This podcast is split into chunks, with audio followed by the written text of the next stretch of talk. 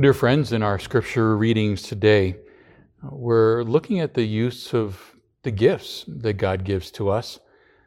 The first lesson, Peter talks about that, 1 Peter chapter 4, verses 7 through 11. Peter writes, "The end of all things is near. Therefore be clear-minded, self-controlled, so that you can pray. Above all, love each other deeply because love covers over a multitude of sins. Offer hospitality to one another without grumbling. Each one should use whatever gift he has received to serve others, faithfully administering God's grace in its various forms.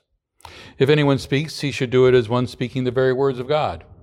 If anyone serves, he should do it with the strength God provides, so that in all things God may be praised through Jesus Christ. To him be the glory and the power forever and ever. Amen." The Holy Gospel, according to St. Mark, the 12th chapter, "Glory to you, O Lord." And this too, as I mentioned at the beginning, Jesus and his disciples getting a glimpse of stewardship of someone as they bring their offerings into the Lord. As he taught, Jesus said, "Watch out for the teachers of the law.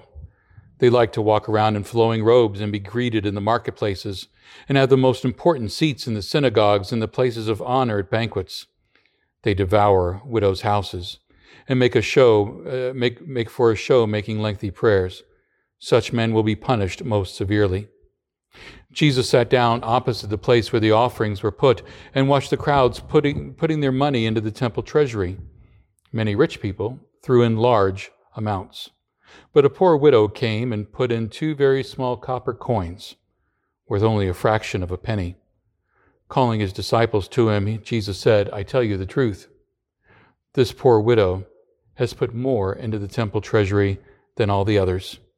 They all gave out of their wealth, but she, out of her poverty, put in everything, all she had to live on." This is the gospel of the Lord. Praise to you, O Christ.